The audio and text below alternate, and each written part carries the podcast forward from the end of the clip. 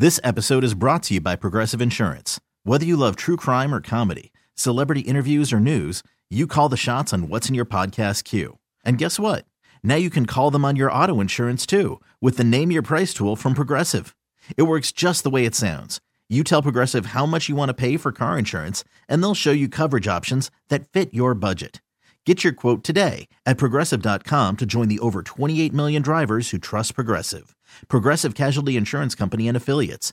Price and coverage match limited by state law. Clap, clap, clap, clap your hands and stomp your feet. You're listening.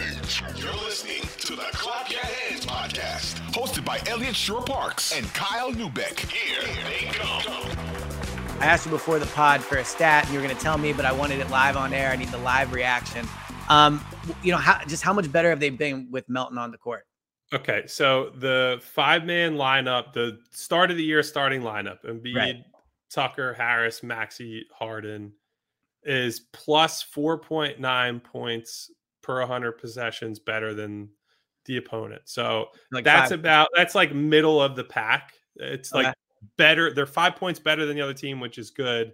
But in terms of like all lineups in the league, it's about 53rd percentile all right. if you just and this is right around the same number of possessions. If you just swap Melton into Maxey's spot, they are beating teams by 23.3 points per 100 possessions. Jesus. It's 94th percentile for every lineup in the league. Now, keep in mind, some of these lineups are like lineups that have played two possessions or two minutes or whatever together, and they're the 99th percent, whatever. Wow. So for them to have played over 200 possessions together and they're that high up in the league that the discrepancy is that large, it speaks a lot to how good they've been in general lately. And, you know, as much as we were saying they've had these crunch time issues and blah, blah, blah, like this five man group has been absolutely killer.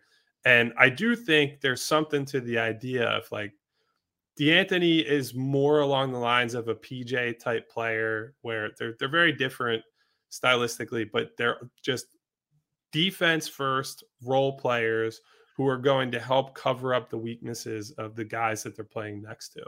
And I think De'Anthony covers up things for James in a way that Tyrese simply can't. And I know we talked about, you know, I'm I'm not an advocate for starting De'Anthony over Tyrese because I, I do think Well, that's but sort of ignoring the ceiling you need to hit.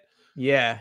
I mean, well, I was going to say why. I mean, the a- numbers. the, The, numbers, numbers say what they say, but ultimately the highest ceiling version of this team has Tyrese in the lineup. Like he's just a more dynamic offensive player by far than De'Anthony and certainly than PJ.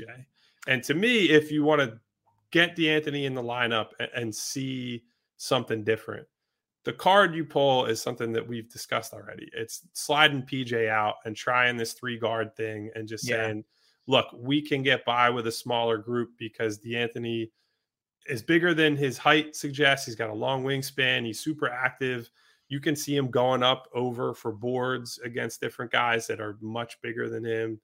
And that's what I would want to see. I don't think just because over 206 possessions, this group's been really good against bad teams or mostly bad teams or undermanned teams that you can all of a sudden say, yeah, Tyrese is the sixth man. They don't need him to be a So- starter anymore. But it is interesting. It's something that, you know, if you're looking at a macro roster construction thing, if a guy that's more of a defensive presence in the backcourt next to James makes that big of a difference over the long term, then you have to start thinking about okay, how do we adjust the the core structure of this team so that that is you know an all the time thing rather than a sometimes thing. So I, I have a, a lot of thoughts on that. Um, you said a lot there. What what I would start with is I think what that tells me is, you know, you said they have a higher ceiling with Tyrese on the floor. He's a better offensive player. And both those things might be true because I think Tyrese Maxey does have a higher ceiling in some ways than De'Anthony Melton. Obviously, he's an insane three point shooter. He's way quicker, all those things. I do wonder if this goes back to what we were talking about with the two different windows. There's the Joel and Harden window and there's the Maxey window because Maxey as much as I value him, I do. I do think he is incredibly high floor. Before this season started, I told some of my friends I thought by the end of the year, he's the guy that I would want to have the ball in crunch time in the playoffs. So this is not really an anti Maxey take. But sometimes I look at Maxey and I wonder if his best role is as a six man, as a change of pace guy that can come in, that is just an explosive option off the bench that gets the change, you know, obviously comes in, like I said, change the pace. Whereas Melton might just be a better fit with for Joel and Harden at this point. You mentioned the defense next to Harden. I think that helps. Maxey, not a great defender, undersized at this point. So it's a tough balance for the team because you're right. I would not bring Maxey off the bench. He just he's one of their best three players, or at least three most important players, if you want to phrase it that way. And I don't think you can bring your third most important player off the bench. I mean, really only Miami, I guess, does that with Tyler Herro, but even he's, you know, starts occasionally.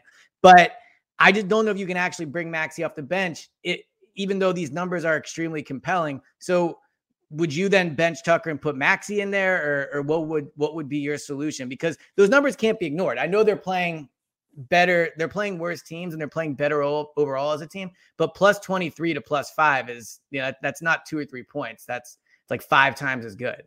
So to me, I think one of the easy things to do is you could just say De'Anthony's your first guy off the bench. Tyrese gets the quick hook, and then you just you can get some natural minutes that way with that group, right? And you know, one of the things that I could I could use as a counter argument against starting De'Anthony in that spot is that if Tyrese is in De'Anthony's spot against Toronto, and he gets all those open threes that De'Anthony got on Monday night, he's not going 0 for 7 or That's whatever fair. Melton did and that helps build a lead. Like just because De'Anthony is better at things that are more complementary on defense to James and the rest of that lineup does not mean that the best version of the team is just like, all right, how do you how do you find the best complementary pieces? It, it might just be Tyrese has the highest ceiling. He's got the the explosiveness that De'Anthony and PJ and you know other role players do not have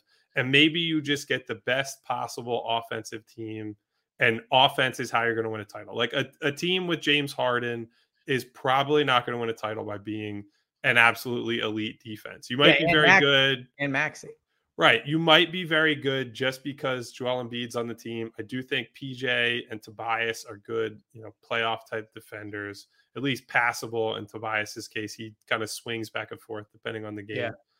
but as long as James is one of your foundational pieces, I don't believe you're going to be like a Detroit Pistons in 2004 type team. You are not going to win by just stopping the other team. You are going to have to score. And Tyrese just gives you more options to score on every single play in a variety of different ways. And so that to me is what you need to facilitate. You need to hit the absolute apex on offense for this team. You can't worry so much.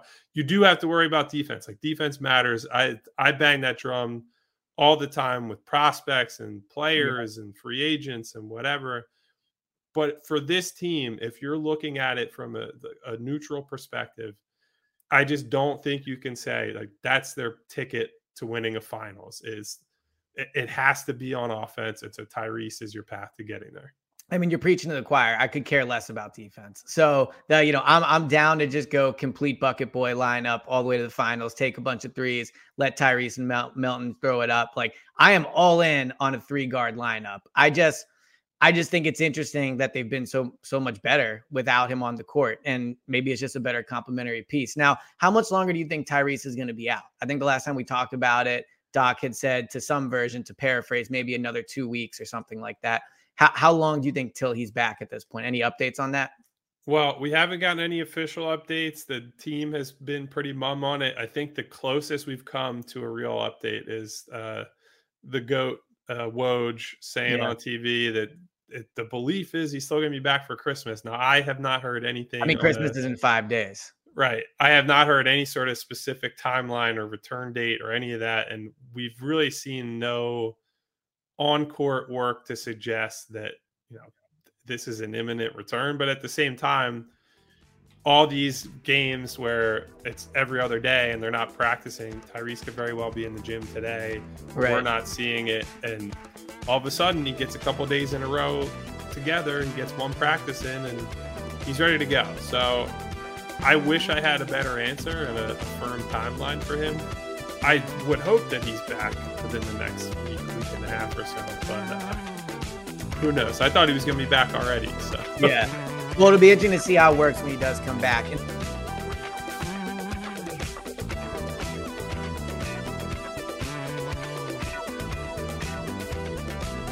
This episode is brought to you by Progressive Insurance. Whether you love true crime or comedy, celebrity interviews or news, you call the shots on what's in your podcast queue. And guess what? Now you can call them on your auto insurance too with the Name Your Price tool from Progressive. It works just the way it sounds. You tell Progressive how much you want to pay for car insurance, and they'll show you coverage options that fit your budget. Get your quote today at progressive.com to join the over 28 million drivers who trust Progressive. Progressive Casualty Insurance Company and Affiliates. Price and coverage match limited by state law. Audacy is giving you a chance to win a trip to London to see Taylor Swift at the Eras Tour. It's Tay in the UK. Hey, it's Taylor. Just download the free Audacy app, log in and listen to a participating station for a minimum of 60 minutes to get your daily entry. And you could win a chance to fly off to London with three friends and see Taylor. I can't wait to see you at the Eras Tour in London. For more, go to audacy.com slash Taylor. Tay in the UK. It's on the Audacy app. Thanks to Republic Records. This is a national contest.